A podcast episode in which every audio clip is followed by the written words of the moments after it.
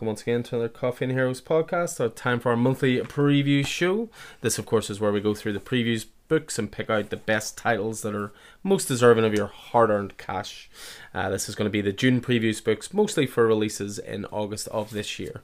So your host, as always, Alan from Coffee and Heroes in Belfast, uh, joined in a very relaxed setting, of course, by Mr. Keith Miller. Good evening, sir. Good evening to you, and it's early evening for a change. It is. Look at that beautiful blue sky out that window. I mean, if only we could record this in the garden with a beer, I think that's what we'd be doing. But that wouldn't give our listeners the sound quality that they deserve. No, it would not. I mean, the laptop would probably overheat as well, and it would just uh, stop halfway through. But uh, yeah, I mean, talking about overheating, I mean, it's been great. It's been great here the past what couple of weeks, ten days. it has been fantastic, which is why you're jumping on a plane and going to sunnier That's climates. exactly it. Yes, absolutely. um, you know, the only thing that uh, that uh, has me worried whenever I head off for two weeks is, is how big my pull is going to be whenever I come back. Yeah, especially because we've actually been both very good recently. You know, we we've talked before on pods about trying to streamline our pulls slightly. You know, focus in on the quality. Still results in twenty plus titles most weeks, but. Uh, I had the pleasure a few weeks back there of being fully up to date with my pull list for the first time since Alfie was born. Uh huh. Only took 10 months. And uh, you were pretty much caught up, and now you're going on holiday and throwing it all into chaos yeah, again. I uh, I'm fairly well caught up. Um, I don't haven't really dug into this week's pull list yet. It uh, it only being Thursday, uh, yesterday being New Comic Book Day. Um, so uh, I haven't really dug in. I did finish last week's pull list, but I've been getting through a lot of uh, a lot of omnis, a lot of hardbacks that have been piling up. Yeah, it's it's a really nice feeling. I've been reading some omnis as well. I mean, it's it's quite you know relevant because we're going to be recommending quite a few omnis through this uh, previews podcast. But what what you been reading? Uh, well, I mean, obviously, one that's that's, uh, that's dear to your heart, the heart that pumps the blood around your body, is uh, Scott Snyder's American Vampire. I bought uh, Volume One and Volume Two, two chunky, chunky uh, Sight unseen, yeah, no less. sight unseen on your recommendation. I was very glad that I did. Um, I feel.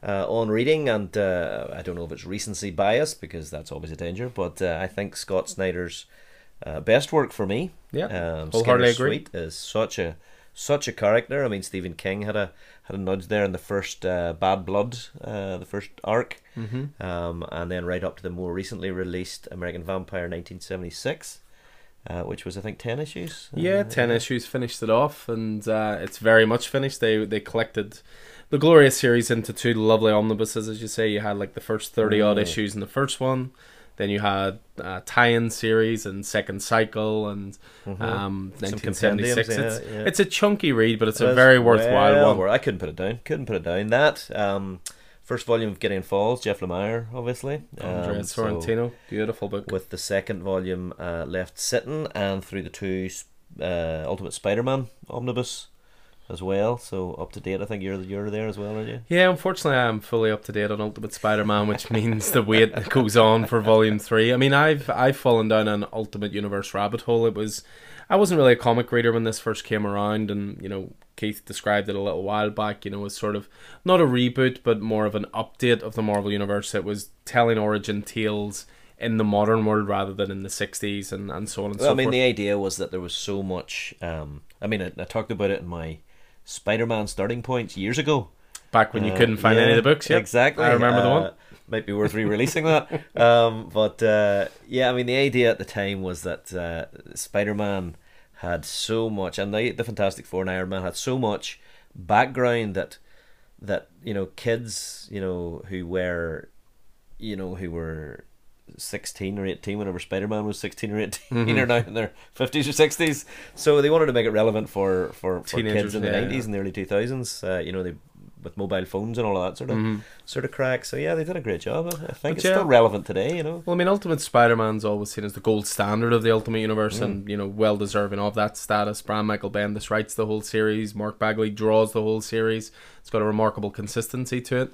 But I've been falling down the Ultimate Universe rabbit hole because, as I say, the wait is uh, not great for Ultimate Spider-Man Volume Three. But I recently finished the Ultimates. Uh, Mark Millar, I mean, and uh, Bryan Hitch. Mark Millar, he, if he's not getting royalties from the MCU, I don't know why not, because so much has been taken from that into that and was repurposed and well utilized in the MCU. I've got Ultimate X Men lined up next, which again is Mark Millar. I think it's uh, Andy Kubert though is the artist on this one. Mm-hmm. Andy Kubert or Adam Kubert. It's one or the other. I feel bad now that I'm not 100% sure in this. But uh, yeah, it's the next one I'll be jumping into, and then hopefully by the time I get round through that, because I have actually dipped into the question by Denny O'Neil in between the Ultimates Mm-hmm. omnibuses. But yeah, I mean, there's there's something really nice about omnibus reading. It's something I don't think you had really done until maybe the last year, year and a half. I mean, obviously the there was the Invincible compendiums, but I'd read Invincible prior to that. Um, I mean, I've got a lot of trades, but yeah, absolutely the the the Grayson uh, omnibus I think was one of the first omnibuses that I Yeah. bought from yourself. Um, You were an early Tom King guy before I was a Tom King guy. well, there you are. You see? There you are. You were the founding member of Cult of King, not me. Not me. Anyway, less chat about what has come before and more about what is coming next. Exactly, and uh, yeah, I mean, all this talk about omnibuses says for a reason because uh, this month there are a couple of big ones which we'll certainly highlight. But we always start off the the pod by you know having a little brief overview of the individual books before diving into more detail. Uh, the DC book is part two of Knight Terrors. Uh, this month, so DC's big summer event, which is horror based, which still makes no sense to me. It really should have come out in October, but uh, it's it's the second part. So the DC book's a little strange this month because if you're on Knight Terrors, there's loads of great stuff there. You've got the second part of a lot of the mini series and tie-in series. You've got the end of the main series and and the uh, sort of wrap up issue of that, which we'll talk about. But other than that, there's really not an awful lot. I mean, one of the biggest titles this month is actually a resolicit from a few months ago. Speaking of Tom King, which of course we, we will get to. Uh, and then the main thing with DC for me, and we'll go into it, is a lot of good graphic novel collections and some good omnibus collections, which we'll certainly get into. So, yeah, it's, it's a relatively anemic DC book this month, as I describe it, which is massively under the shadow of a huge packed Marvel book. It's fairly chunky, isn't it? I think it's very chunky. I mean, what's what's the Marvel book looking like this month? Um. Well, I mean, as you say, it is a it is a big month uh, for Marvel in August, and you could nearly take two hands to pick up that uh, that softback book.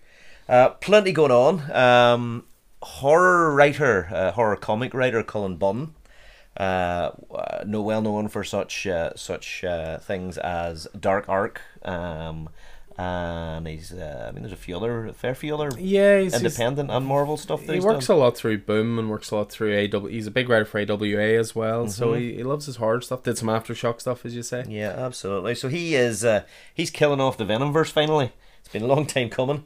Uh, with a five-part death of the Venomverse series, as Carnage strives to kill off all the Venoms. Uh, he's been uh, Carnage through his Ram V series and whatnot has been building his power and the you know the Extreme Carnage and all of those various things. The Summer of Symbiote stuff has been building his power, and I think this is this is the the, the cap point of that. Now it's not for me but it will be for someone. Um, we also have the Contest of Chaos, which kicked off in the Scarlet Witch annual, Mm-hmm. uh, which I didn't get, but I may have to go and find. Uh, and that's tracking across all of the annuals uh, this summer. It seems to be a throwback to the old sort of Contest of Champions series, which had the was the original series that had all the Marvel heroes pitted against one another. Uh, but this seems to have a wee bit of a a dark hold, a magic twist on it involving uh, Agatha Harkness because you know it was Agatha all along. Um, uh, so that uh, that's something that's going to be a handy one to pick up because I'm, I'm most of the annuals, most of the series anyway. So as I understand, you guys sort of put the annuals on as part of the. Yeah, annuals is a tricky one. I always put annuals in people's boxes, but I don't hold them to it, if that makes sense. Yeah. I mean, we've one guy who actually has said to me strictly, no annuals. But then sometimes you pick one off the rack, which really confuses me. But yeah, I think annuals. I think annuals in the last few years. Keith and I have talked about, it, about this a few times. The quality has definitely risen in the last few years. Hmm. Whether they've been great one-off stories, whether they've had great creative teams on them. But yeah, I mean, we'll, we'll always put them in. But yeah, if you didn't want them, I wouldn't. I wouldn't hold you to Yeah, I mean this is a this is sort of a classic thing. Marvel have been doing this. They did it. They did it back in the seventies and eighties. Where They they, did it recently. Was it Infinite? Well, they Destinies? did, yeah, yeah. So at, Infinite Wars or something, it was, It was or Infinite Destinies, Destinies, yeah. And they, you know, they crossover part. So it's it's kind of cool, but it is it is something that they did back in the seventies and Mm. eighties uh, with the the High Evolutionary War and different things. So it was, uh, so it's it's cool to see it back. I think it's a, it's a cool way to use annuals, so they're Yeah. not just throwaway. Throwaway you know? stuff. Um, Fall of X is very firmly upon us in August with a raft of number ones and miniseries on that side of things. That mansion is coming back. I'm telling you. Oh, I don't think it is. Oh, that Uh, mansion's coming back. That title, Fall of X, is very specific. so those those minis include Dark X Men, which is the Goblin Queen and Havoc. You know, sort of the what was the uh, the Hellions. It's Mm-hmm. nearly like a rediscovery of the Hellions with a with a slightly um, limbo twist because Mm-hmm. you know so Maddie's putting together her own team of X Men. We've got Astonishing Iceman by Iceman by Steve Orlando. I love the Bobby Drake character by himself. I don't love Steve Orlando in writing. Uh, Children of the Vault is in there, and then we've got Fall of X crossing into Wolverine and X Force by Ben Percy, and the way they've been using those two titles together, even recently with the uh, the Weapons of X, which is Beast going off the reservation uh, to to protect uh, Krakoa, is really cool. Then uh, also through the X Men book and X Men Red. And there's also a mysterious classified title nested in the X section of the book. It's a four issue mini of some kind. Don't worry, Marvel will spoil that two weeks before it comes out on Twitter. okay, cool.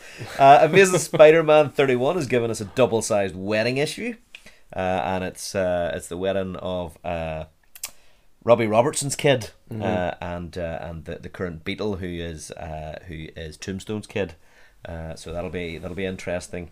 And Dan Slott's Spider-Man, which is is a cool story. They've just moved out of the Spider-Verse stuff, and they're going to reveal the mystery of Spider-Man's forgotten sidekick, Spider-Boy.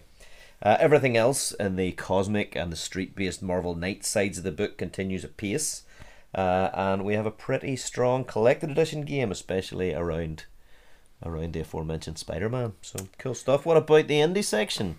Yeah, I mean, just before jumping on to that indie section, I, I made this joke in our group chat with DC and, and the releases this month, where I sort of said, "Oh, fantastic! A quiet month for my wallet.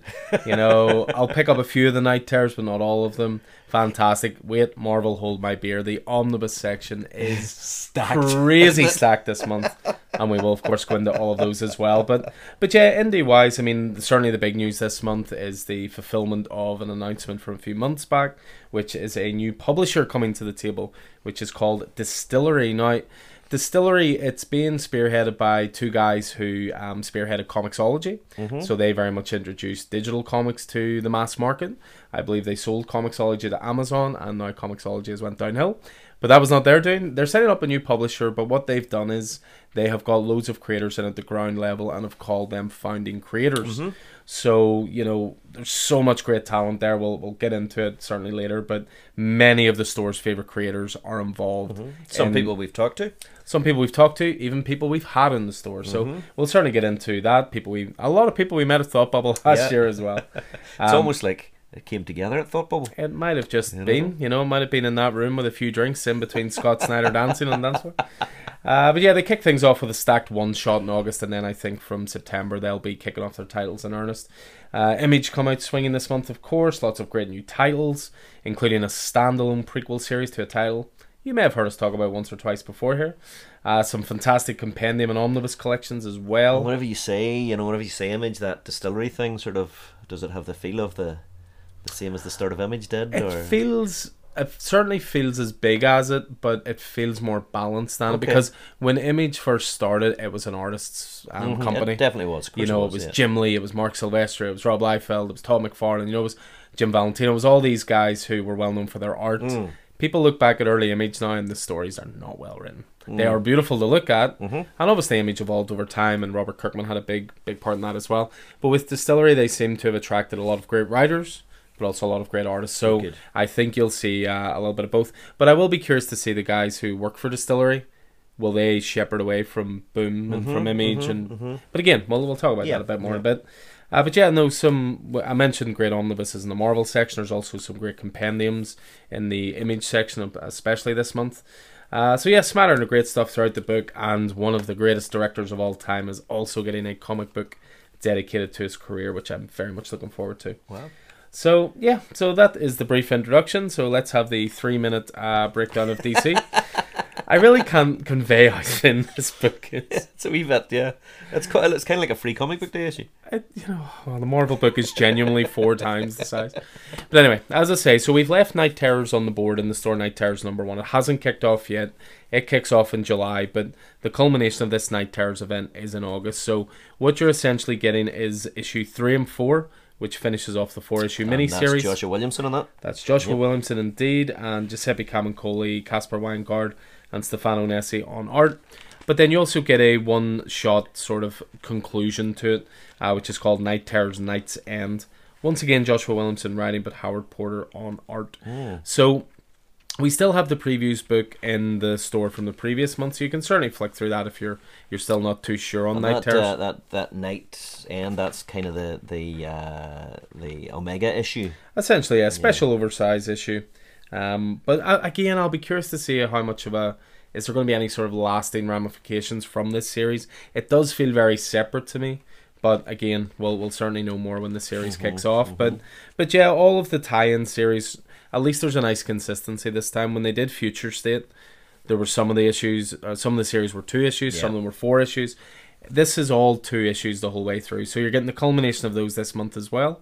So you've got you know Nightwing and Batman and Poison Ivy and Catwoman and the Joker and Harley Quinn and Superman and the Flash, etc., etc. Uh, all There's some those tie-in slightly odd series ones as well, isn't there? There's some slightly Yeah, I mean, that aren't necessarily current ongoing. I say series. odd, I would say interesting, um, because things like Zatanna doesn't have an ongoing at the moment, Mm-hmm. or even a mini series.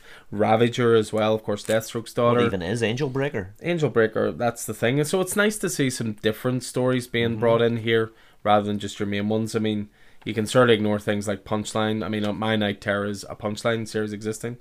Just a wee bit, you know, the the, the, the new Titans book will only have been going what two or three issues before issues, it gets it gets knocked off for Yeah, I mean, don't get me wrong. Some of the imagery for some of the covers is fantastic. Mm. I mean, that Knight Terror's Robin one with you know a Jason Todd in the red hood of the Joker, but with a crowbar growing out of him. I mean, there's there's nods to the past here. I do love the idea of the Joker Knight Terrors, where he's just like a bored guy who sits at home and watches TV. and his fear of Batman. and is afraid of Batman. You know, so some of the stuff does look interesting. Maybe I'm being overly harsh on it, but again, it hasn't kicked off yet, so we can't fully, uh, fully justify on that. But arguably, their biggest new number one this month is actually Resolicit. Yeah, absolutely, and it's the the only one sort of of the single issues that I picked out. I think we picked it out the last time as well, but it's worth mentioning again. It's uh, Tom King and Rafael De La Torre. Uh, Penguin number one.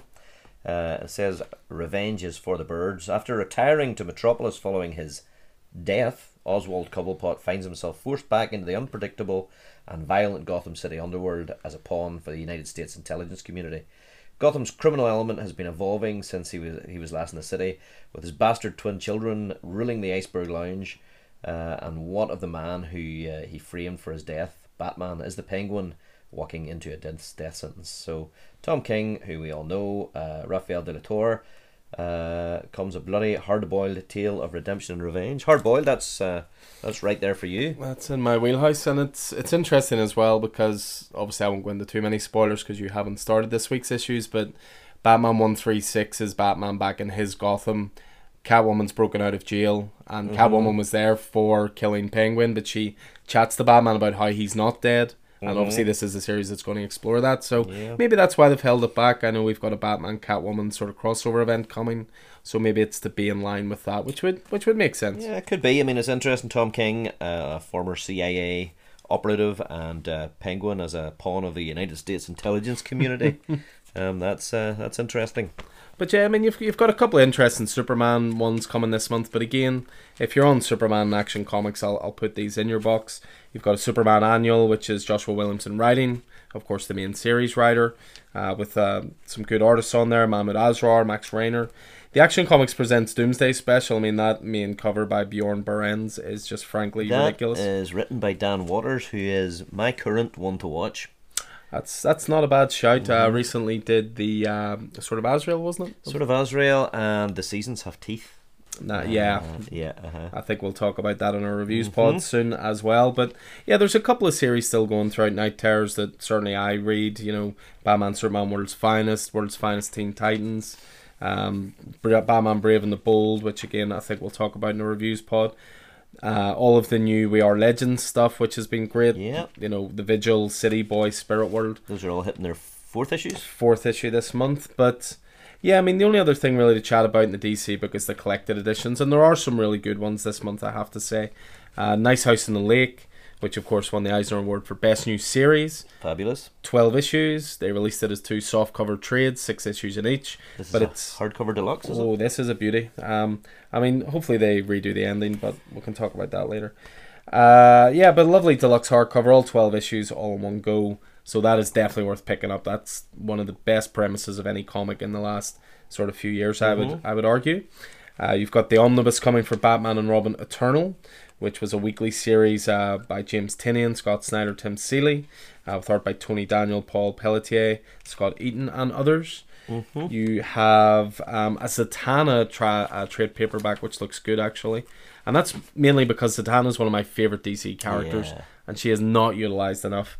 But you've got this book called Zatanna and the Ripper, uh, written by Sarah Daly, art by Rachel Coe and Cyro. This seems to be a, a webtoon series, but it's being put into print. You've got Zatanna on the cover, you've got Constantine in the background, and you've got something to do with Jack the Ripper. I mean, I'm sold. So Yeah, that's actually that sounds really interesting. Yeah. on her 21st birthday, Zatanna Zatara is attacked and bested by a mysterious sorceress. Before the final blow is dealt, her father Giovanni casts a spell of his own, warping the magic of his attacker and sending Zatanna out of the frying pan and into ye old garbage bin. Zatanna arrives in Whitechapel, London in the year 1888. She soon discovers a serial killer plaguing the streets of the city, Jack the Ripper. Unable to return home and certain that the supernatural killer has answers, Zatanna sets out in pursuit of the Ripper alongside the denizens of Whitechapel and one John Constantine. Oh, the very boy. Yeah, collecting the first 11 episodes of Webtoon's Smash Hit series optimized for a brand new reading experience in print. So I think that sounds great. It's got a wee nice wee $15 price point, so Lovely. Nice- There's a nice cheaper trade there. There's another one in there that's interesting. Um, you had mentioned earlier uh, the renaming of uh, what was formerly The Last God by Philip Kennedy Johnson. It was an absolutely epic fantasy. Uh, Swords and fantasy. sorcery Well, finest, yeah, yeah. it really was. Very, very dark sort of fantasy. Uh, it was the first time Philip Kennedy Johnson came to my attention, Mm-hmm. and uh, Riccardo Federici did some fantastic work on it. So they are re-releasing this as a uh, 448-page soft cover, and uh, it says two fellowships of heroes struggle with the same threat 30 years apart. One group will doom their world, the other will try to save it. 30 years ago, a band of heroes traveled beyond the borders of, uh, of creation to kill the last living god and save the realm of Canaan. But when the lost legions of the last god march again and begin to destroy all of Canaan, it will be revealed that the aging fellowship may not be the great heroes they claim to be. With the world burning down around them, a new group of unlikely champions will come together to try to bring peace to their world, uh, and they'll have to kill the last god once and for all. Uh, collecting the complete Fellspyre Chronicles Book One saga, along with Song of Songs of the Lost Children and Tales of the Book of Ages. Now, what's interesting about this is originally it was the Last God, but they have remarketed as they've taken the Last God title off it and they've remarketed it as the Fellspyre Chronicles Book One. Which makes you think there's got to be a book too. Mm, I mean, it was it was always the Last God, the Fellspire Chronicles. Yeah. But this is uh, yeah, this is It's interesting interesting. they dropped isn't it? that. That's the thing. If you went back and sourced the single issues, as Keith says, it's called The Last God. But I've ordered in. There is a hardcover already available, which is I think it's ten dollars more expensive than this one. But uh, it's coming next week into the store. But again, they seem to have rebranded it as the Fellspyre Chronicles, even for the Mm, hardcover, mm-hmm. even before this. So uh, yeah, Fellspyre Chronicles book one definitely worth mentioning. And then just two more for me on the DC book, and then we're done in record time. uh, you have Batgirl Year One, uh, which is a massively sought after title. I get asked about it all the time. Uh, it's written by Scott Beatty and Chuck Dixon, with art by the amazing Marcos Martin and Alvaro Lopez. So, meet Gotham's newest bat- battling Batgirl may be untested, but she doesn't take orders from anyone, and is determined to make a name for herself one way or another. From writers Scott Beatty and Chuck Dixon, and illustrators Marcos Martin and Alvaro Lopez, this chronicles the early days of Batgirl as she slowly shapes her legacy. Collects Batgirl Year 1, 1 to 9, as well as extensive character and cover sketches. So, yeah, I get asked about that all the time. That's a great Batgirl starting point. And then the other one, just to mention, uh, I've talked about omnibuses. It is also nice when I see a lovely omnibus and I think, I've already got that. So I know I don't need to buy it again. But if you have not indulged yet, Batman Knightfall Omnibus 1 is hitting. Knightfall was. It, it's a chunky story and there's a little bit of fat to it, but there's a lot of brilliance to it as well. This was a uh, massive crossover event for DC. It was done sort of in the around the same time as Death of Superman, Uh, but you can't kill Batman, of course, so they had Bane break his back and break his spirit instead. So the first volume is a nice chunky 960 pager. So the Dark Knight's deadliest enemies have escaped Arkham Asylum: the Joker, Two Face, the Mad Hatter, the Riddler, Poison Ivy, Scarecrow, Killer Croc, Firefly, and Zsasz. One by one, Batman must face them in mortal combat, but lurking at the end of this seemingly endless gauntlet is the deadliest menace of all, a mysterious man mounted known as Bane who has one goal to break the bat.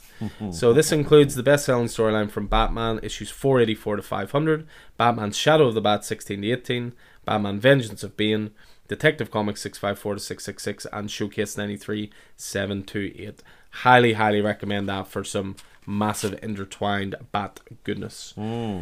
So Very that is- That's a hardback. That is a hardback omnibus, and that is the end of DC. Perfect. I might uh, I might invest in that. I've got some soft covers of Knightfall Part One and Two and Night's End. I think. Yeah, you have Knightfall, Night Quest, and Night's Night End. Quest one. Yeah. KnightQuest is when uh, Jean Paul Valley takes over, That's right. but he has no problem punishing criminals No, in a much more that violent was way. uh, that was about the time that everybody was getting a little dark. Um, so is that going to be presented the same way? You think? Yeah, so that's going to be there's it's a beautiful omnibus. It has lovely uh, matching spines, new covers by Kelly Jones, Uh-huh. and that'll be printed in the same way by the look of it. So, So, Knightfall, Night Quest, KnightsEnd. yeah, Perfect. I might I might invest. So yeah, that is DC. Uh, as I say, it's uh, a little bit of a thinner book this month, but Marvel more than make up for it. So why don't you kick us off with a Marvel book? Yeah, absolutely. So uh, let's kick off with uh, with the uh, I guess the, the headline title um, for Marvel for, is one of the Fall of X books, and that's uh, I thought it was an ongoing actually, but it's a miniseries. It's Uncanny Avengers now. Uncanny Avengers was originally created by Rick Remender um, and uh, John Cassaday. And the gist of it was that at the time, it was just after AVX, Avengers versus X Men, where in order to unite uh, mutants and, and the, the, the, the human heroes of the world, they created the Unity Squad of Avengers, which was a team that was made up of mutants and, and human heroes, current Avengers. So uh, that's what we're going for again today, as the Fall of X calls for the return of the Avengers Unity Squad. Um, this is by Gerry Duggan, who had previously also written uh, a volume of uh, Uncanny Avengers, and art and covers are by Javier Garrón. Uh, there are a whole pile of Avengers Connecting variant covers by Alex Ross, and X Men Connecting covers by Alex Ross, and variant cover by George Perez, weirdly, and uh, a whole lot of stuff. So there's, I, you know, a whole raft of, of variant covers here. But Innocent people and world leaders are dead after simultaneous attacks on the US and Krakoan governments, and that means one thing it's time for a new squad of Avengers. False flag attacks meant to whip up anti mutant hysteria are unfolding, and hey, some of Steve Rogers' best friends are mutants. Your new, your new Unity squad is Captain America, Rogue, Deadpool, Quicksilver, Psylocke, and Monet.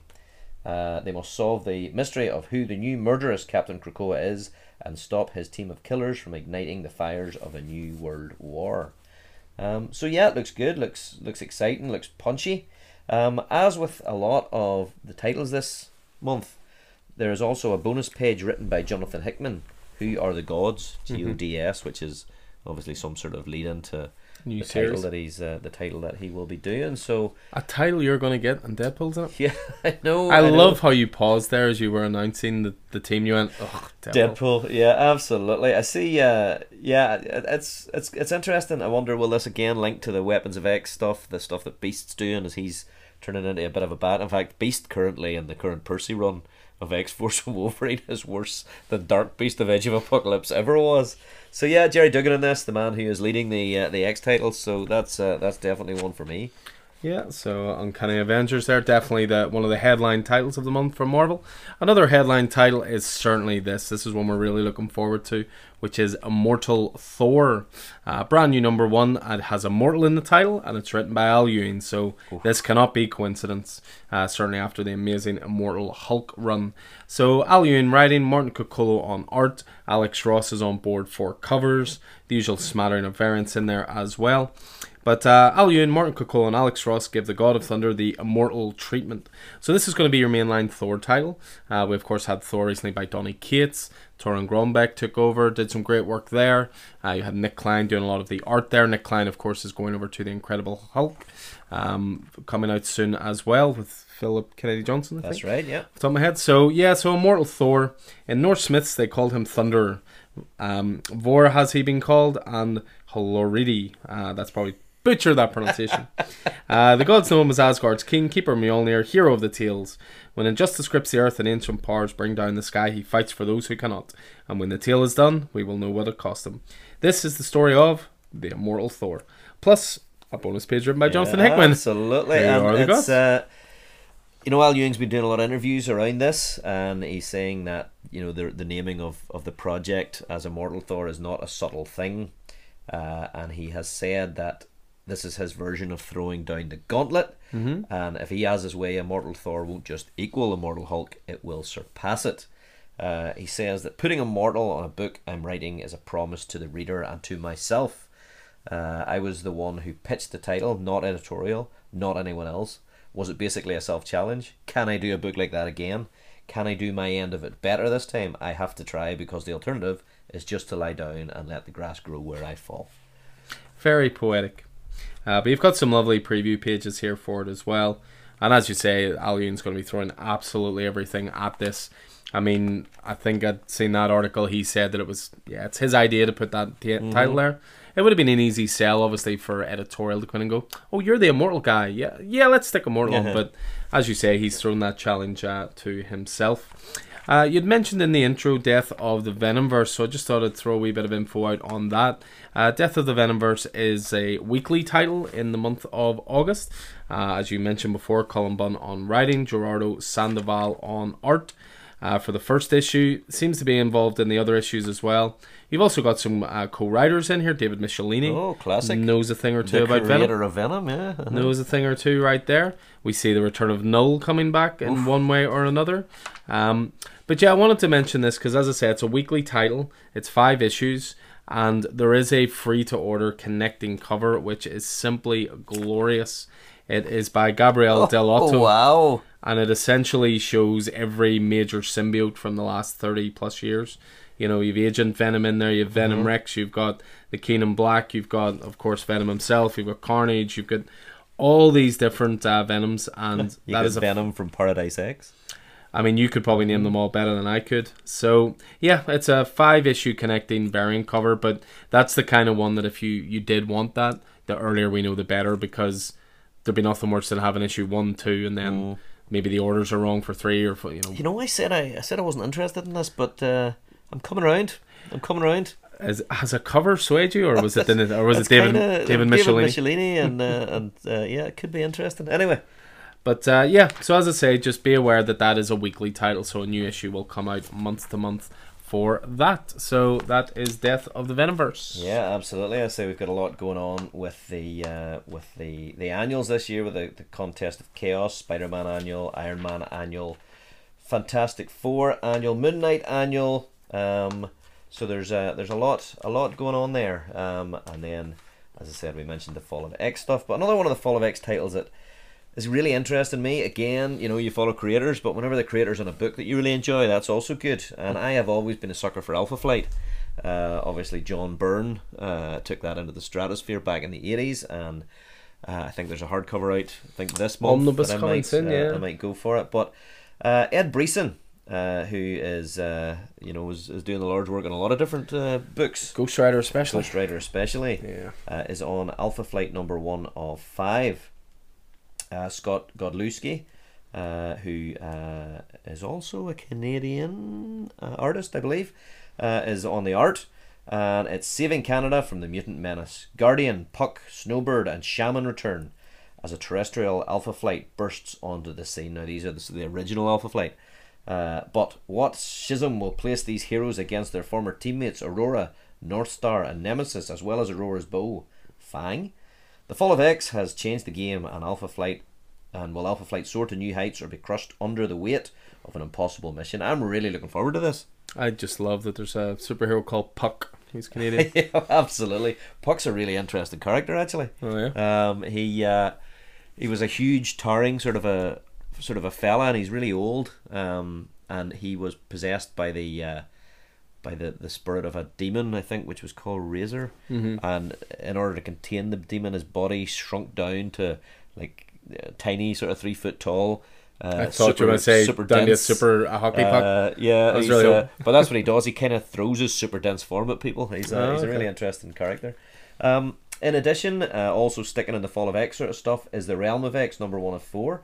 I mentioned because our buddy Torunn Grønbekk is a writer, uh, Diogenes uh, Neves is the artist, and leaping straight from and the beautiful cover, I think, is worth mentioning. from Dye's Ah, Stephanie course. Hans. Yes, Stephanie Hans. Um, that's uh, that is beautiful. Some great characters on it there as well. Leaping straight from the uh, the astonishing events of this year's Hellfire Gala, which I'm still looking forward to reading. Uh, the unlikely team of Magik, Mirage, Marrow, Dust, and Typhoid Mary find themselves stranded in Vanaheim. And what's even more confusing, the locals seem to believe that they hold the key to fulfilling a prophecy that can either raise the realm to riches or cause it to fall to ruin. With Magik's powers malfunctioning and a mysterious figure amassing power on the outskirts of the realm, these X Men are going to have to band together if they want to stay alive long enough to find their way home.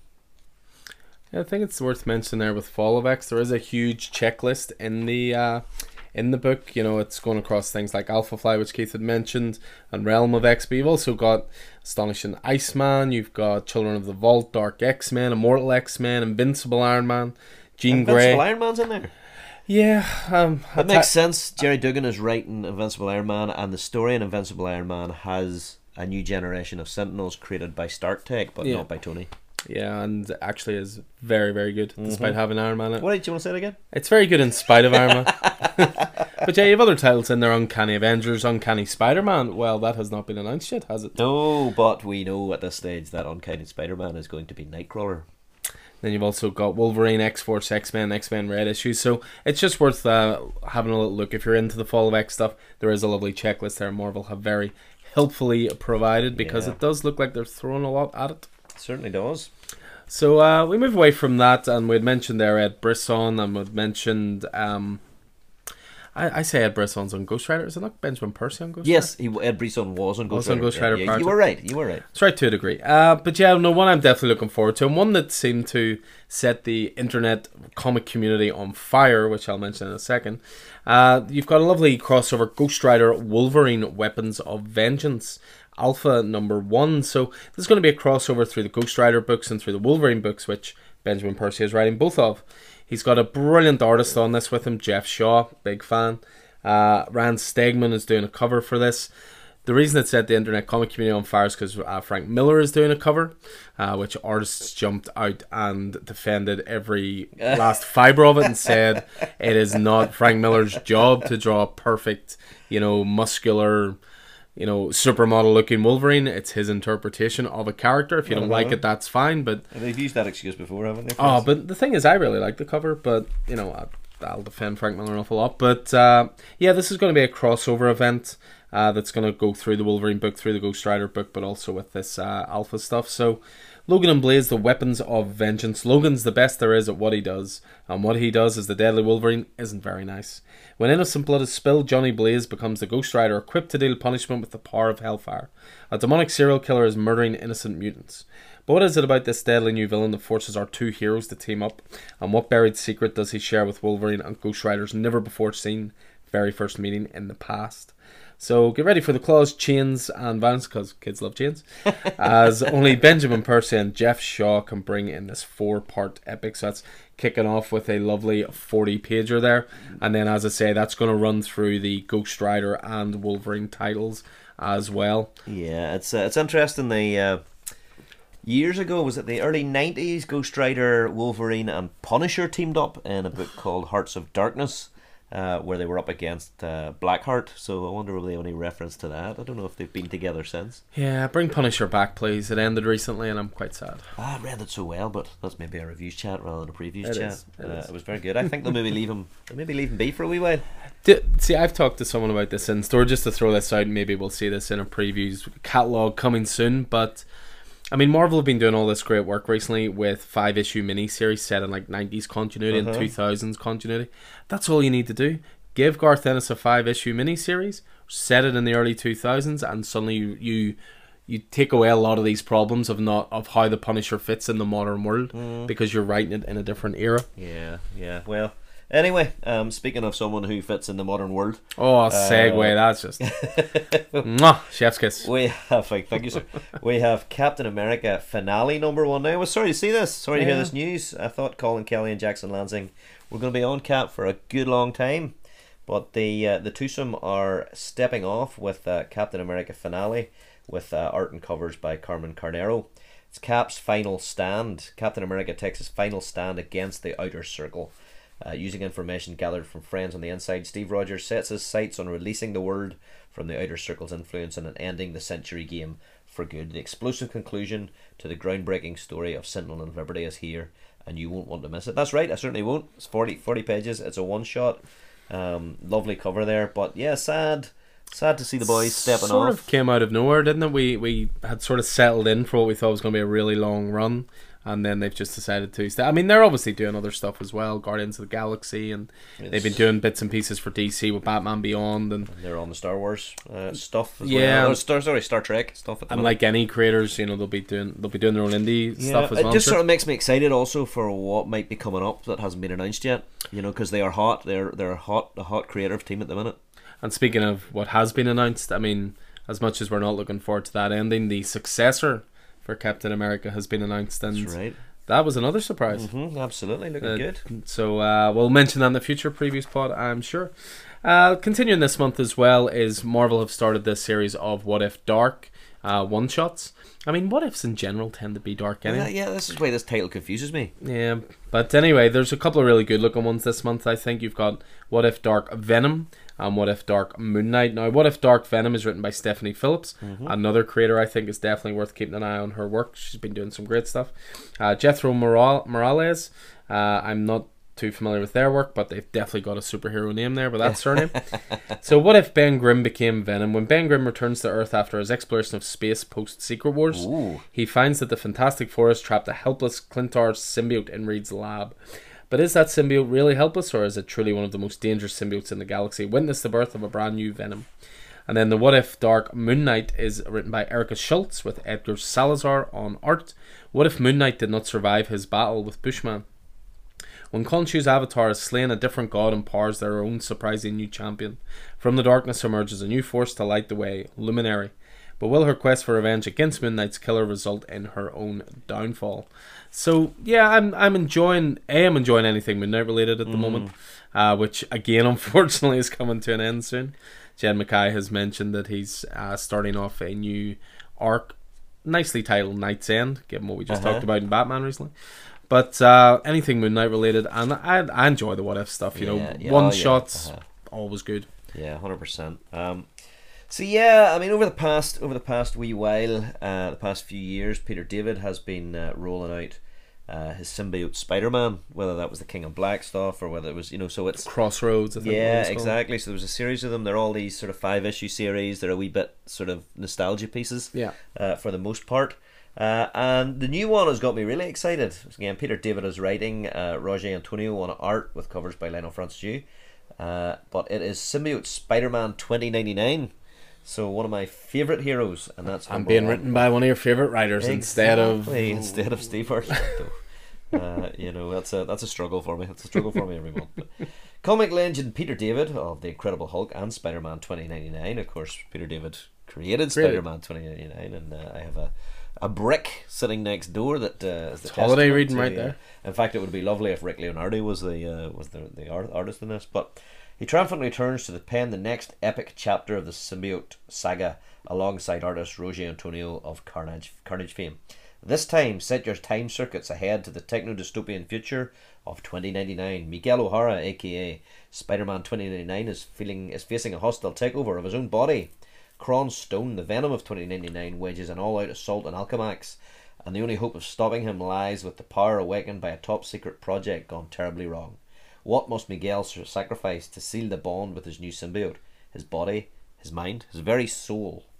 Uh, again, that is a five-issue miniseries by uh, Spider-Man 2099 creator Peter David, and continuing that line of that line of uh, of pieces.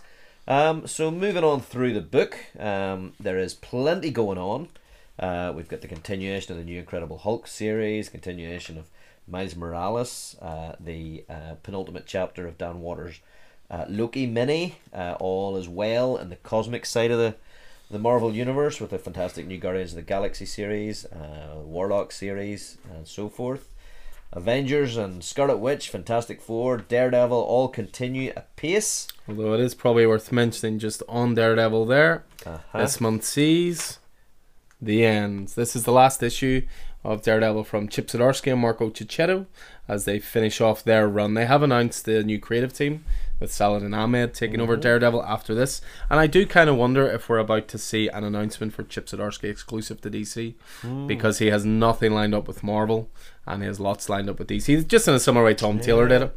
But this is the end of a maybe five, four year run, five year yeah, run, and yeah. and it has been talked about a lot on our podcast certainly. Yeah, it's, it's been a great been a great run. I have I have heard interviews with Chip uh, saying that he's sort of segueing out of comics generally. Mhm. Um, but very clever the end with a double D. With a double D. Uh, very very good. Uh, so yeah, worth uh, worth mentioning certainly. But just swinging into the uh, Star Wars corner of the universe. Um, I mean, I'm loving. Uh, before we hit the 20th Century Fox stuff, the you know Predator, Planet of the Apes, uh, Alien, Declan's Declan's Yeah. second issue was phenomenal. But uh, we have Charles Soule and Luke Ross. Charles Soule obviously is shepherding the uh, the Star Wars side of the universe, but we've got Dark Droids number one, which I believe is a one shot kicking off a crossover throughout the, the Star Wars universe. Um, who or what is the Scourge, and why is no droid safe? As a corruption spreads from one droid to the next, the rebellion and the Empire face chaos. What role does Ajax Sigma play in all of this, and whose side is he on? Find out what horror comes to a galaxy far, far away. Charles Soule continues his legendary run on Star Wars with the most ambitious event in Star Wars comics history. Joined by his War of Bounty Hunters collaborator Luke Ross, the Superstar team carves a new path for the future. Now, this doesn't say it's a one shot. It does say it's 79 pages, and uh, throughout the other books, um, you know, the Star Wars book, uh, the Darth Vader book, the Doctor Aphra book, the Bounty Hunters books, they're all Dark Droids tie-ins. So I don't know if that's a one shot then Setting it up setting and then it up, you runs know, through it. And I don't think you have to pick up every one. I think it's just the Dark Droids thing, the Scourge thing will be impacting Yeah. those particular books. So so that's kind of interesting as well. So then we uh, we get ourselves into the collected edition section. We do. We, we get our part. We, we basically move into the Alan's wallet is crying part of the book. This is what I was talking about when I said Marvel saying hold my beer. Um, omnibuses this month are off the charts, amazing. We've got a we've got a couple to mention here. I've got at least three to mention. Keith's got a few to mention, but you know you kick things off with you know two of Marvel's biggest events hitting omnibus form. First of all, you've got a Judgment Day omnibus coming. Uh, this, of course, was written mostly by Kieron Gillen. Um, with art by Valerio Schiti. Uh, but then you had tons of tie-in books to this from the likes of Al Ewing, Benjamin Percy, Gerry Duggan, Keith's favourite, Steve Orlando. He'll just skip those pages. Zeb Wells, Kelly Thompson. You've got art by Pasquale Ferry, Michelle Bandini, Stefano Caselli, etc., etc. So this was the Avengers X-Men Eternals crossover uh, that came out. So you've got that hitting in January. Of more interest to me out of the two events is Devil's Reign getting an omnibus. Devil's Reign for me it was sort of an ode to Civil War, if you will, but I thought it was fantastically done. I mean, it was basically Daredevil versus Kingpin turned into a Marvel event, which is uh, is good with me. Written by Chip Zdarsky with art by Marco Checchetto, so the Daredevil team. But again, you had these crossover issues with the likes of Zac Thompson working on them, Clay McLeod Chaplin, Jackson Lansing and Collin Kelly, who we just mentioned, Gerry Duggan, uh, artists on there, including Alessandro Cappuccio, who's the great artist on Moon Knight, Perry Perez, etc. But this one especially, I will be getting, even though I've read it recently, I thought this event was absolutely superb. And uh, there were one or two of the tie-ins I missed. So this is a 656 page bad boy. I should say Judgment Day is even bigger. It's 904 pages, uh, whereas Devils Reign 656 pages. We turn the page there and we go straight back into Keith's childhood. Oh, absolutely. This is very much my era. And I mean, this was much maligned, has been much maligned, uh, but I think the years have sort of. Uh, Years have been kind, Increased. And we uh, get a lot of yeah. requests for this story. You know, it definitely, whatever you think about it, it is legendary, and that's Spider Man, the Clone Sagna. Sag, Sagna? Sagna? The Clone Saga, in fact. Uh, Omnibus Volume 1 hardcover. It has got a Mark Bagley cover, and it's a new printing. Uh, written by Terry Kavanagh, Jen DeMatteis, Todd Dezago, Hard Mackie, Tom DeFalco, Tom Lyle, Tom Brevoort, uh, amongst others, and a, a, raft of pencilers, including Steve Butler, Liam Sharp, uh, Mark Bagley, John Romita Jr., Sal Buscema, uh, a whole lot there. One of the most explosive sagas in comics history, that's no lie. Uh, Peter Parker's world is rocked like never before by the return of his clone long thought dead. For years, the clone has lived in peace as Ben Riley, but now he'll be drawn back into the wall crawling action as the Scarlet Spider. But who or what is Kaine? Both Peter and Ben are caught in a web of death spun by the Jackal, and their power and responsibility will be tested to the limits in this villain's game of smoke and mirrors. Raises the question just who is the real Amazing Spider Man? It collects a whole raft of stuff from Web of Spider Man, Amazing Spider Man, Spider Man, Spectacular Spider Man, Spider Man Unlimited, uh, a bunch of miniseries from around the time. It is 1,240 pages. Uh, and I don't know if I can I can avoid it. And it's very clever what they've done there in the in the uh, solicitation, because uh, they talk about a web of death, which was one of the names of the miniseries. Mhm. They talk about um, Power and Responsibility, which was another miniseries. They talk about Smoke and Mirrors, which was yet another miniseries. So so very very clever. But the uh, the partner piece to this is Spider-Man Ben Riley Omnibus Volume One hardcover. Again, you know, a, a similar create a similar set of creative teams. And there's a new wall crawler in town. Meet Ben Riley, the Scarlet Spider, and that's still that remains the coolest costume in Spider-Man history. I just love it.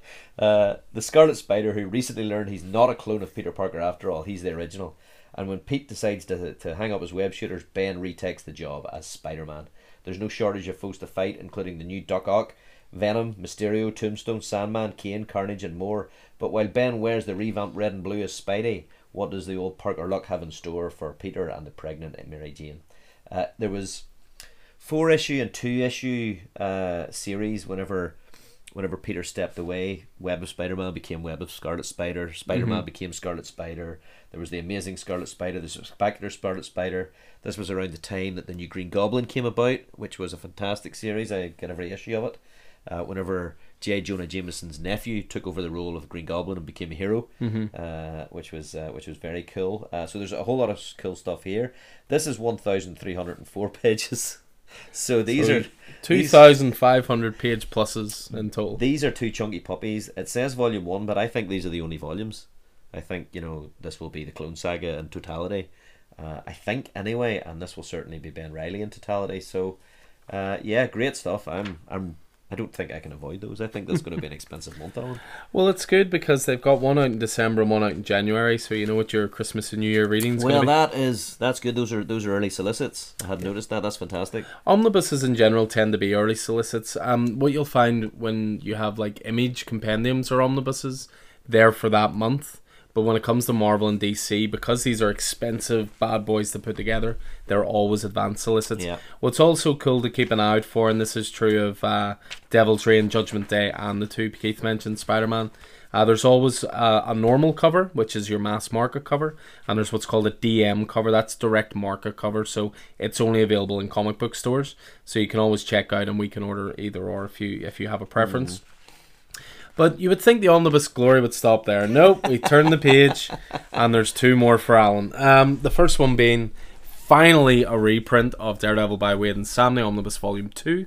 I've had Volume One for a long time. I have all the single issues, like, but there's just something. It's it's worth mentioning with what Keith was talking about with the Spider-Man one there, and what I mentioned with Nightfall.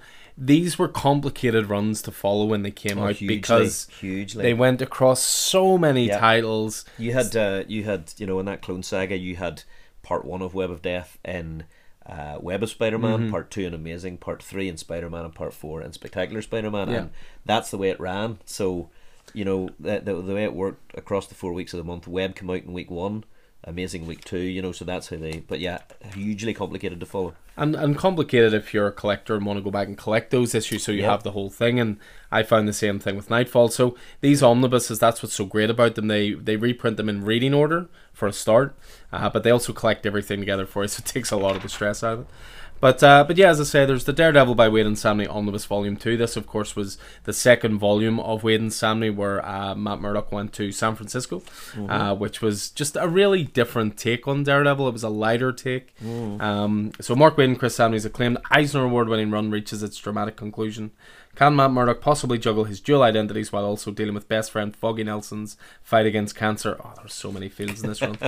As Daredevil, he'll be aided by the Silver Surfer, the Indestructible Hulk, and the Legion of Monsters. As Matt, he'll have his world turned upside down, sending him across the country to build a new life in sunny San Francisco. But old haunts and familiar faces threaten to wreck DD's fresh start, including the deadlier than ever Owl, the Shroud is a rival vigilante, and the Purple Children are like nothing he's ever faced before. Uh-huh. And as the shocking climax approaches, one of Daredevil's oldest enemies makes his return.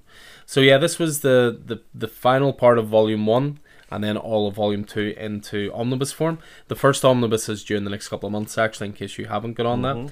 You may have heard me say before, it's my favourite ever I Daredevil think run. you've mentioned that time or two. I may have done so. But as if that's not enough, there's another one. Uh, Spider Man by Chip Zdarsky, omnibus hardcover. Uh, this is glorious, and when I mentioned DM covers, this is why. That Chip Zdarsky cover is amazing in its That's- simplicity. That's, that's the life story sort of cover. Yeah, that's the life story style, isn't it? so cool in its simplicity, I have to say. But yeah, this is all of uh, Chip Zdarsky's Spider Man being put into one volume. So what you've got in here, he did a run on Peter Parker, the Spectacular Spider Man. He did a run on uh, Spider Man Life Story, of course, we've talked about before. He did Spider's Shadow. Uh, there's some material from Free Comic Book Day from Secret Empire. So tons in here, 928 pages. That's a lot of Spidey by Chip. Celebrated writer Chip Zdarsky puts Peter Parker front and center as all of his unmissable Spider-Man stories are collected in one package. I'm surprised that doesn't have a bracket. It's like haha or something like that. you know, Chip usually writes his own solicits. Not in this case, I don't think. Spidey and his old pal, the Human Torch, learn that the Kingpin is still a force to be reckoned with. The Web Slinger lands right in the middle of the Tinker's family feud. Peter's sister returns. J. Jonah Jameson makes a shocking discovery, and they all end up in a world without Spider-Man, where Norman Osborn reigns supreme. Plus, Zdarsky teams with legend Mark Bagley to tell Peter's life story as if he aged in real time. And what if Spidey never took off the symbiote suit? So yeah, that is all of it collected all in one. I mean, I've never read the spectacular yeah. stuff. That'll Um, be Spider. What if Spider Shadow? That Yeah, yeah, Yeah, that's uh-huh, in there yeah. as well. So, um, on Spectacular, he did six issues, and then he did another fourteen. So I've never read that, for example. Yeah. So yeah, that is uh, an omnibus-tastic, Marvel-filled book. You know, there's some good trades towards the back as well. Um, Keith spotted another omnibus, maybe. Yeah, I'm just uh, just having a wee look. I mean, there's a there's a, a new Louise Simonson New Mutants uh, Chris Claremont New Mutants omnibus in there. It's pretty cool. Uh, the Masterworks are powering ahead. They're collecting Cold War and uh, you know and, and trade paperbacks, but uh, I think that sort of calls an end to the uh, to the Marvel book. What do you think? I think it does. Uh, I think my wallet can stop crying for a Mm. little while. There is, I mean, that uh, they do their, their epic collections, which are the, you know, the the, the softback uh, volumes, and we're moving in with Ghost Rider into volume six, which is the uh, Hard Mackie Javier Saltares. So that's where they introduced Danny Rand. So if you wanna, if you want some some good Danny quality, Ketch. Danny Danny Ketch, sorry, I thought you were Uh, about to tell me yeah. Iron Fist had become the Ghost Rider. yeah, that was so that was the 1990 uh, Ghost Rider. So that uh, that that that that would be my Ghost Rider, uh, if you know what I mean. So that that's kind of a cool one. But yeah, that uh, that uh, that brings us to an end uh, does, of the, the the giant Marvel book, which took twice as long. I think it took about four times as long, to be honest. So yeah, so that is DC, that is Marvel, and of course, as ever, we'll go on to the indie books. So indie books broken down into all the individual publishers. You know, we're going to be talking Image Comics, we're going to be talking Boom, we're going to be talking AWA, Massive Publishing, that new company DSTLRY, of course, and also something that has us quite excited, excited from cartoon books as well. Actually, it's not. It's Graphix. That is true. Actually, cartoon books were the original publisher for this series, Mm-hmm. but Graphix are uh, for more of this series. But we'll get to that in a second. As ever, we'll kick it off with Image, just because Image always have the biggest presence in the indie book, and they have some great looking stuff this month. First up, uh, as ever, you know we talk about it all the time. Follow creators. Everyone who knows me knows I'm a huge fan of Rick Remender. He's been doing pumping out amazing work in Image Comics for over a decade now, and he has a new series coming up, which I have to say thank you to uh, store regular Andy, who got me the free comic book day issue of this because we never received ours in the store. Oh, And he went out of his way to order one online for me, and he gave it to me today. So lovely. it's a little bit of a taster of the Sacrificers. So this is Rick Remender's new um, new title launching. It's a dystopian science fiction piece, art by Max Fiumara, uh, Dave McCaig on colors. Of course, Dave McCaig, very well known at the moment for doing The Walking Dead Deluxe. Uh, so this is the expansive world building of sto- stories like Glow and Tokyo Ghost meets the sci-fi heart of beloved series Black Science. So tomorrow is a harmonious paradise thanks to five families who make everything perfect for the price of one child per household. Now, as that bill comes due, a son expected to give everything for a family that never loved him, and an affluent daughter determined to destroy utopia must unite to end one generation's unnaturally protracted reign. New York Times best-selling writer Rick Remender, of course of Low, Deadly Class, Tokyo Ghost, etc., etc., Uncanny X-Force, joins forces with superstar artist Mar- Max Fiumara, who's worked on Amazing Spider-Man, Lucifer, Four Eyes, to take you through the dark science fiction world of The Sacrificers. There are a raft of variant covers for this. Mm-hmm. They have mm-hmm. brought in some of the best artists around.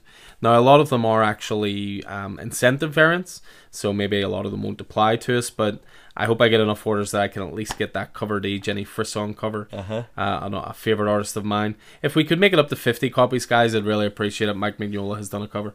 Had J.H. Williams, the third cover will be. It'd be great. That's the yep. gentleman on Echolands, of amongst others. Echolands did Sandman Overture, mm-hmm. of course, as well. So the preview pages for this look glorious. I'm really looking forward to tucking into that uh, free comic book day issue that Andy was so uh, so generous to get me. But there is a big one this oh, month. Oh yeah, one I think that we're both looking for. Maybe the highlight. I think this may be the highlight of the entire book, and it's one that uh, it's one that Jack Jack Phillips, uh, whenever we were at Thought Bubble, uh, teased to us. May have mentioned something. Uh, you know, and this is the Enfield Gang Massacre number one of six. It's a mini series from uh, the, uh, the That Texas Blood team of Chris Condon and Jacob Phillips. Jack is on art and covers. The That Texas Blood duo returned to Ambrose County, Texas, with an all new mini series set 150 years in the past. Gunslinging action meet dark frontier drama in this original Western thriller as Montgomery Enfield and his gang of outlaws find themselves in the crosshairs of an aging Texas Ranger and a newborn county that's late, that's hungry for law. Uh, it's a crime and mystery slash historical fiction. No Country for Old Men meets Breaking Bad in this standalone Western era spin off from the best selling That Texas Blood team. So I like all those words. Yeah, absolutely. and I mean, I mean, if you haven't been on That Texas Blood, uh, you just you just haven't been listening to the, the preaching we've been doing. uh, but uh, the uh, first three trade paperbacks are offered again, uh, and this will follow on. And I believe then there's uh, there's plans for further that Texas Blood once once this is done. Yeah, it's nice to see that the expansion of that world in a really interesting way. You know, they could have easily just done something with Sheriff, you know, Joe Bob and all that sort of stuff, but it's nice that they went all the way back to the formation of uh, of Ambrose County. So yeah, I love that textbook. Yeah, such time. Absolutely. Um, I should mention uh, one of my favorite books um, in recent years, uh, and that is a, it's a resolicit of Arrowsmith, So Smart in Their Fine Uniforms, uh, Volume 1, uh, as a trade paperback. The story is by Kurt Busiek, the art is by Carlos Pacheco, and the uh, just it was just, just a fantastic classic fantasy adventure epic set in an alternate World War One, where young Fletcher Arrowsmith learns the true cost of war in an alternate history where dragons and magic spells are as much a part of World War One as bullets and barbed wire.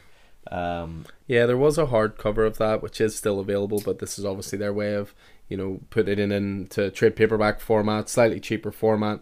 But also, I think they've only released the second one in trade paperback so far. Yes, I think so. Yeah, so this matches. So this collects Arrowsmith Volume One, Number One to Six, um, and then there was Arrowsmith Behind Enemy Lines, which uh, was released uh, not too long ago, not too long last year, and that was six issues and was sadly uh, one of Carlos Pacheco's final works. Uh, this was a creator owned Kurt Busiek and Carlos Pacheco, and uh, so I imagine that will be the last we'll be seeing of the Arrowsmith world. So I would jump on this and the Behind Enemy Lines uh, trade paperback. This was one of the one of the most creative things I've read in a long time.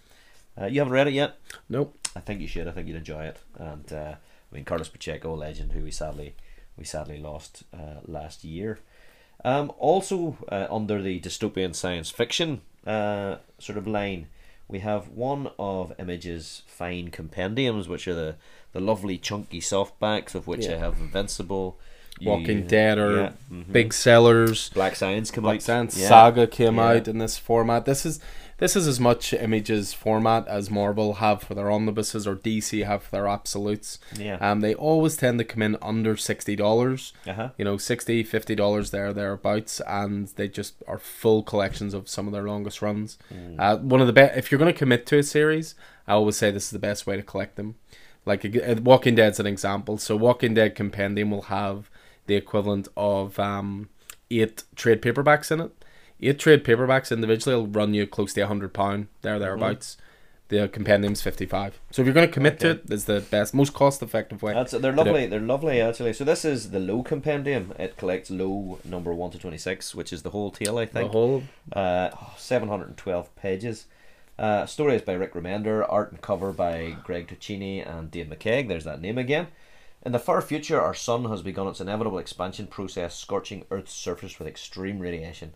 Humanity is sent to hide in the lowest depths of the sea, waiting in protected domed cities, while probes scour the universe for inhabitable planets. Generations later, a returned probe finally crashes on Earth's surface, now a hostile and alien place that no human has seen in eons. It falls uh, to Stel Caine, a lone mother and the last scientist to rise from these depths, reunite her shattered family, and find salvation for a people who've lost all hope. Um, yeah, I've read the first six of that. Uh, I thoroughly enjoyed it, but uh, yeah, that would be a good way to that would be a good way to read the rest of the uh, the rest of the tale. Yeah, I mean it's it's amazing art. So does Greg Tocchini and that especially. It's interesting because you know obviously you mentioned the Black Science one that came out recently. Um, Deadly Class is getting one of these soon. It's just been announced. The way you talk about your sort of your era of Marvel comics, like the 90, this is my era of Image comics Yes, because this yeah, is what uh-huh. got me into single issue collecting. So the likes of Deadly Class, Saga, Low, and another one of those is getting a compendium this month as well, which is Nailbiter again, another series that I've talked a lot about. Joshua Williamson created along with uh, artist Mike Henderson. And uh, 16 of the world's most notorious serial killers were all born and raised in Buckaroo, Oregon. The worst and most infamous being Edward Charles Warren, the Nailbiter. What is happening in this small town to create so many killers? Joshua Williamson and Mike Henderson deliver a mystery that mixes Twin Peaks with the mystery of Seven. Can you tell why I like this? Fans of Gideon Falls, Something is Killing the Children, and The Walking Dead will enjoy this, blo- enjoy this bloody drama. This compendium collects the entirety of the original critically acclaimed hit thriller in one massive package. So this collects Nailbiter 1 to 30, and they did a one shot, which was Nailbiter Hack Slash, which is a Tim Seeley image comic series. Now they have called it Compendium 1, which is intriguing to me because you'll see with the low compendium, it's just called the low compendium, it's not Uh-huh. volume 1. But Nailbiter did have a sequel series called Nailbiter Returns, but it only ran for 10 issues. So for me, that's not enough to have a compendium volume 2. Is there more Nailbiter in the future? The fingers are crossed for that. But yeah, I'm a huge fan of Nailbiter. And as I say, this is just like my image era all coming to life. And owning a store at this point is great for these these ones coming out because I can talk about them Yeah, I mean, what real it say there? You know, Falls, something is going its own, and the Walking And The Dead. Walking Dead. Sounds like I might have to give that one a go. I think you might have to. I think you might have to. So, yeah, you know, there's there's tons of great image stuff as you'd expect. You know, continuing through the book as well. Loads of continuing series. Uh, but we'll move away from image and jump on to Boom. And the first thing I thought I'd mention is a book. It's sort of a first issue, but also kind of a preview issue. But it comes from one of my favorite creative teams, and I say that they've only done one book together. Huh. But that book was Many Deaths of Laila Starr, which Oof. is quite simply one of the best things in modern comics, I think. Mm-hmm. Five issue miniseries, phenomenal book. But the the team that created that, Ram V, of course, you know, friend of the store. You know, we, we see him at conventions. He did a signing in store. Uh, and this is illustrated by Felipe Andrade, the artist on uh, Many Deaths Laila Starr. So they're releasing this thing called a tasting menu Ashcan. It's for a new series called Rare Flavors. Which is why, of course, it's a tasting menu. Exactly, very clever. Uh, 24 pages to kick it off. It's going to have a $3 price point as well. So I suppose it's almost like a preview issue. But the Eisner, Harvey, and Ringo Award nominated team of Ram V and Felipe Andrade make their celebrated return, and you can get a first taste in this exclusive Ashcan edition. Tantalize your senses with this amuse bouche, introducing this creative duo's next masterpiece, marrying the supernatural, Indian cuisine, and the cutthroat world of chef driven celebrity in what will be the most talked about new comic of 2023.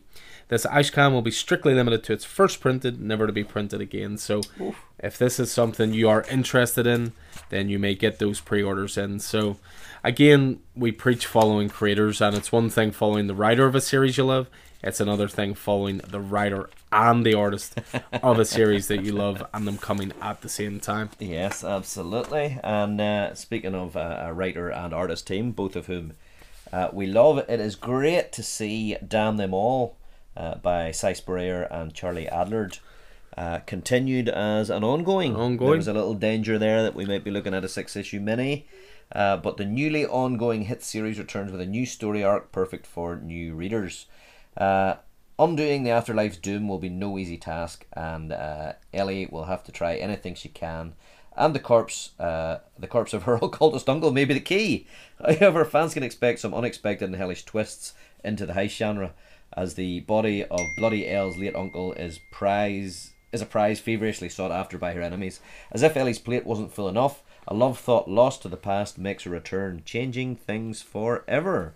Uh, that was a great six issue, and uh, I am I am right on there for the return of it. But we've also got a uh, a hardcover deluxe edition uh, of uh, We Only Find Them When They're Dead, which was uh, Al Ewing's sort of hard sci-fi uh, epic. Um, so it is it's an October solicit, so plenty of time to save your money by Al Ewing and beautifully illustrated by Simone Di Meo. Always beautiful, always dead, no escape. Captain Malik and the crew of the spaceship, uh, the Vihaan 2, are in search of the only resources that matter, which can only be found by harvesting the giant corpses of alien gods that are found on the edge of human space. But Malik's obsession with being the first to find the living god will push his crew into the darkest reaches of space and many decades into the future, where the universe has changed in ways beyond comprehension. Rival religious factions clash throughout the galaxy as the Vihaan 2 is on a quest to discover, once and for all, the origins of the gods. Will the lines between humanity and the divine blur even further? Superstar writer Al Ewing, Immortal Hulk, Immortal Thor, uh, and distinguished artist Simone Di Meo, Mighty Morphin Power Rangers, uh, for the first time ever present a deluxe hardcover collection of the entire an oh, Eisner Award nominated sci fi epic collects We Only Find Them When They're Dead, number 1 to 15. It's a slipcased hardcover, I think. Um, or there is a slipcased hardcover edition as well. It's 400 pages, uh, and I uh, it'll be beautiful to look at. It'll be beautiful to read as one thing. So if you if you weren't on it, I would highly recommend. Uh, I would highly recommend grabbing it. Yeah, I mean the, the boomers starting to do this just as we're talking about each company having their staple omnibus or collected edition format. Boom have started to do this more with these slipcase editions. You know, they've done Something is Killing the Children, they've done Once and Future. Uh, there was one that came out two weeks ago there, Faithless from Brian Azzarello and Maria Llovet. Yep. This looks to be the same thing again. As Keith says, there is a hardcover on its own, but you can then get that slipcase edition as well. So we move away from Boom and onto the world of Titan Comics. And this is because I had mentioned in the intro one of the best directors of all time is getting their own comic book, and this looks fantastic. Uh, that director, of course, is Quentin Tarantino, and that book is Quentin by Tarantino. So this is written and drawn by Amazing Améziane. Uh, take a dive into the brain of master author Quentin Tarantino. In a first person account, Amazing Améziane leads us through the life story of this iconic auteur, from his humble beginnings as a video shop clerk to his rise through iconic indie blockbusters all the way to global superstar. Discover the influences, opinions, and history of one of the world's most acclaimed filmmakers, unmistakable in style and talent. So, this is a soft cover uh, graphic novel, full color, 128 pages for this one and uh, it's not going to be released as like a single issue form but uh, it just looks like tremendous fun. It's almost got a commentary through the book as well from uh, from Tarantino himself.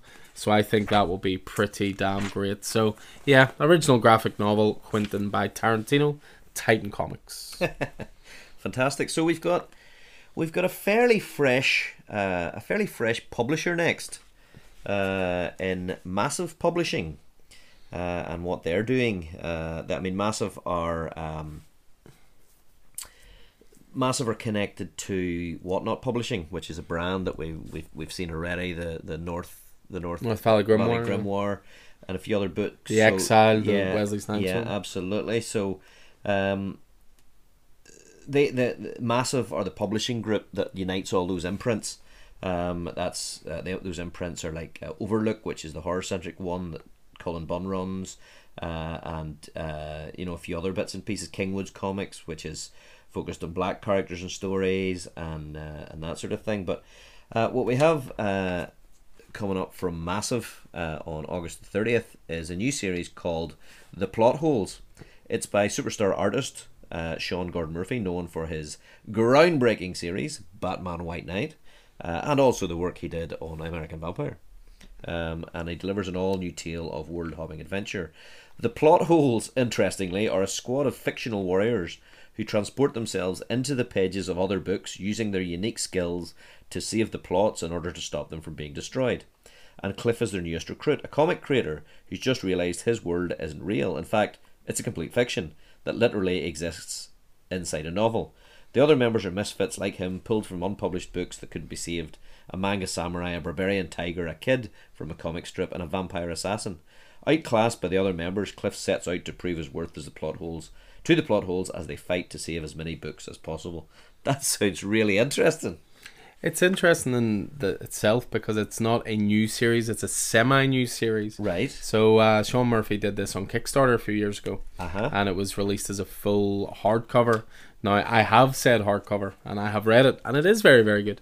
But yeah, it's interesting that, that you know I was, you know, I've I've talked about this a lot in store. People must think I do nothing else with my time, but I was listening to the Mark Millar interview with Sean Murphy, and Sean Murphy was talking about trying new formats in comics. Uh-huh. And so he did the Kickstarter, which was for the hardcover for collectors, early adopters. But then the idea was you could then serialize it into single issues, attack that market, and then again have another collected Okay. edition later. So uh, I have read this, I do own this. It is really, really good. But the, the main thing that interests me with this release is the frankly ridiculous amount of great looking variant covers. you know, you've got everything from homage covers to, you know, first appearance of Beta Ray Bill. Yes, Uh, uh-huh. You've got, you know, like an old video game cartridge variant. Mm-hmm. You've got foil variants. You've got black and white editions. You've got Mignola homages. So they're they're they're going pretty big on the um, variants for this as Mm-hmm. well. Although the cover A is great, and that's actually the cover from the the hardcover book. But yeah, if you didn't do it back the Kickstarter or never got a chance to read this, it is really really good, and it's going to be serialized as five issues. Brilliant. I'll look forward to it. So we will move on then to AWA Studios, uh, a new title launching this month, new six issue miniseries. Of course, AWA, a relatively new publisher still themselves. They're going a couple of years now, but they always specialize in shorter series, five issue minis, six issue minis, that kind of thing. So this is a six issue from J. Michael Straczynski, uh, penciled by ACO and uh, inked by David Lorenzo. This is called The Madness. So this is legendary writer J. Michael Straczynski teams with superstar artist ACO for a tale of bloody revenge. Sarah Ross's godlike powers made her the perfect candidate for the world's toughest wet work jobs, until her government employer decided she wasn't needed anymore. To close the books on Sarah, her handlers decide the smart move is to assassinate her, along with anyone who happens to be nearby. Now stark raving mad and laser focused on revenge for the murder of her family, Sarah faces an army of superpowered operatives determined to stop her. Kill Bill meets the Avengers in this superhero revenge epic. They know how to get us with this uh, those this little, language, yeah, don't they? Those little, uh, this this might interest you if you're into this, or this is this meets this. Uh, you know, pretty cool, pretty cool stuff. But yeah, we're, we're starting to wind down with the indie stuff, but definitely one of the biggest announcements of comics in the last few months is coming to fruition this month. And again, that is the formation of a new publisher called DSTLRY. So this is going to be their, they, they've got a little section in the book, The Revolution Begins. Welcome to DSTLRY, a next generation publisher redefining creator owned comics. And of course, distillery is spelt in the cool way, where they leave out all the Leaving out all the vowels. That must yeah. really annoy all the writers involved in this. I was thinking that myself. But uh, yeah, so they're kicking things off in August. Um, I'd mentioned before it was the guys from Comixology setting this up. But what they've done is they've pushed to the forefront the creatives. Uh, so founding creators for this include Mirka Andolfo, Brian Azzarello, Marc Bernardin, Elsa Charretier, Becky Cloonan, Lee Garbett, Jock, Joëlle Jones, Tula Lotay, Jimmy McKelvie, Junko Mizuno, Stephanie Phillips, Scott Snyder, James Tynion IV, Ram V.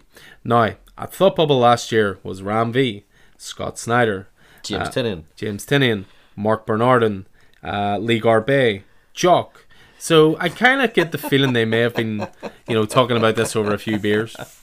But yeah, what they're doing is they're kicking things off with a 72 page one shot.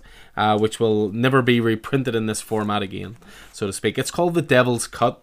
And in this, you have stories by all of those aforementioned creators, but also some guest creators from the start, including Francesco Francavilla, uh, including Christian Ward, mm. Eduardo Risso. Cover A is by Jock, but all the other covers are redacted, variants mm-hmm. to be revealed.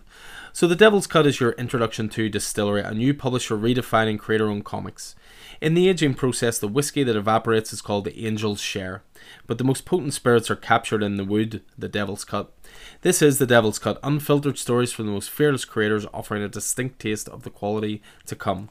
72 oversized pages printed on premium paper featuring a flight of high proof work from our founding creators and friends, including Francavilla, uh, Ariela Kristantina, Eduardo Risso, Christian Ward, and more. Edited by the legendary Will Dennis, this kickoff issue will never be reprinted in this format again. Although Keith Keith was starting to get worried there when I said oversized. Oversized. but I mean, to me, it looks yeah, it might even be black label size, but something tells me this will be a, a, a great thing. A yeah. to jump in on at the ground floor. This really does have uh, a, a distinct feeling of Image Comics in a more modern way. It certainly does. It certainly does. I am. Uh, I'm looking forward to it. But uh, something else that I'm looking forward to is another uh, spotlighted by uh, by previews, uh, and I think this is something that we'll both enjoy. A fine uh, note to end on, I think. Quite, and that is more tall, more bone tall tales graphic novel by original creative team Jeff Smith and Tom Sniegoski. Jeff Smith's best selling award winning Bone Saga returns with a hilarious sequel to Tall Tales. Smiley Bone, Fone Bone, and their rat creature pal Bartleby. Um, yep, uh, take a group of young scouts on a legendary landmark that the Bone cousins found when they were kids. Uh, they share stories around a campfire, spinning tales of trips to the moon, the delights of quiche, and the, un- the imagined monster come to life, and an encounter with two stupid rat creatures gone hilariously wrong.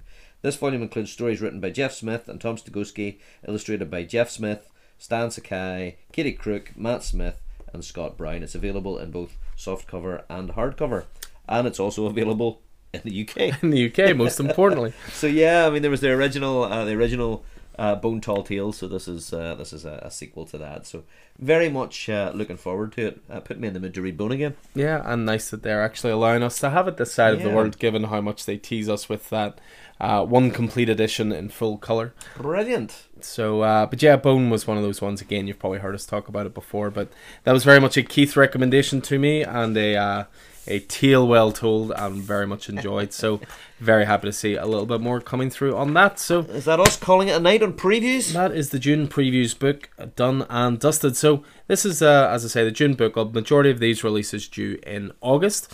Uh, we have obviously advanced solicits towards the end of the year with some of those bigger additions. Uh, the orders for this need to be in by the 23rd of June. That's your initial orders. We will, of course, get a chance to top those orders up down the line. So if you're coming to a little late, it's not a problem. Just let us know. I'm going to have to get my preview order in before going holiday, which is tomorrow. It is indeed. Well, you know, Keith's very good with his previews order, so I can't give him too much grief. Mm. Uh, but yeah, as ever, as anything appealed to you there, just let us know. We can get that on a pull list for you. Or if you don't have a pull list with us, but you're interested in one, again, we've no minimum or maximum amount of titles in store that you have to have on a pull list. Everything comes bagged and boarded, everything's cover price, and everything's first print cover A's unless of course otherwise stated and you prefer a variant cover along the way. So again, hope you guys enjoy this. Hope it proves useful for you. Our monthly sojourn through the previews books, and uh, God damn it, Marvel are getting a lot of my money this month. and it's uh, it's terrible when we do these because I have a certain you know I put down things that I'm interested in, and then we talk about more stuff, and then you know the, it increases. So Yep, thanks so reviews. It works on us as well as hopefully yeah, working on you guys. Absolutely. but anyway, uh, pleasure as always going through these with Keith. Uh, we are going to nip off now, get a little bit of food and maybe a beverage or two. We shall see. Anyway, hope to see you guys in the store soon. Let us know if there's anything you'd like from the previous books. Take it easy. Good night. So I've been Alan Taylor, and this has been Keith Miller. You can find Alan in store at Coffee and Heroes and on Twitter where Alan is at Coffee and Heroes 1 and I'm a Scannyson00. Coffee and Heroes is a local comic book shop, coffee shop and community hub in Northern Ireland based at Smithfield Market in the centre of Belfast. You can find Coffee and Heroes on Facebook, Twitter and Instagram or email us at coffeeandheroes at hotmail.com. Make sure to check out our YouTube channel as well. The Coffee and Heroes podcast is available on Spotify, SoundCloud, Apple Podcasts, and through all good podcast platforms. Please like and subscribe and leave a review so more people can find us. And until next time, happy reading and hope to see you in store.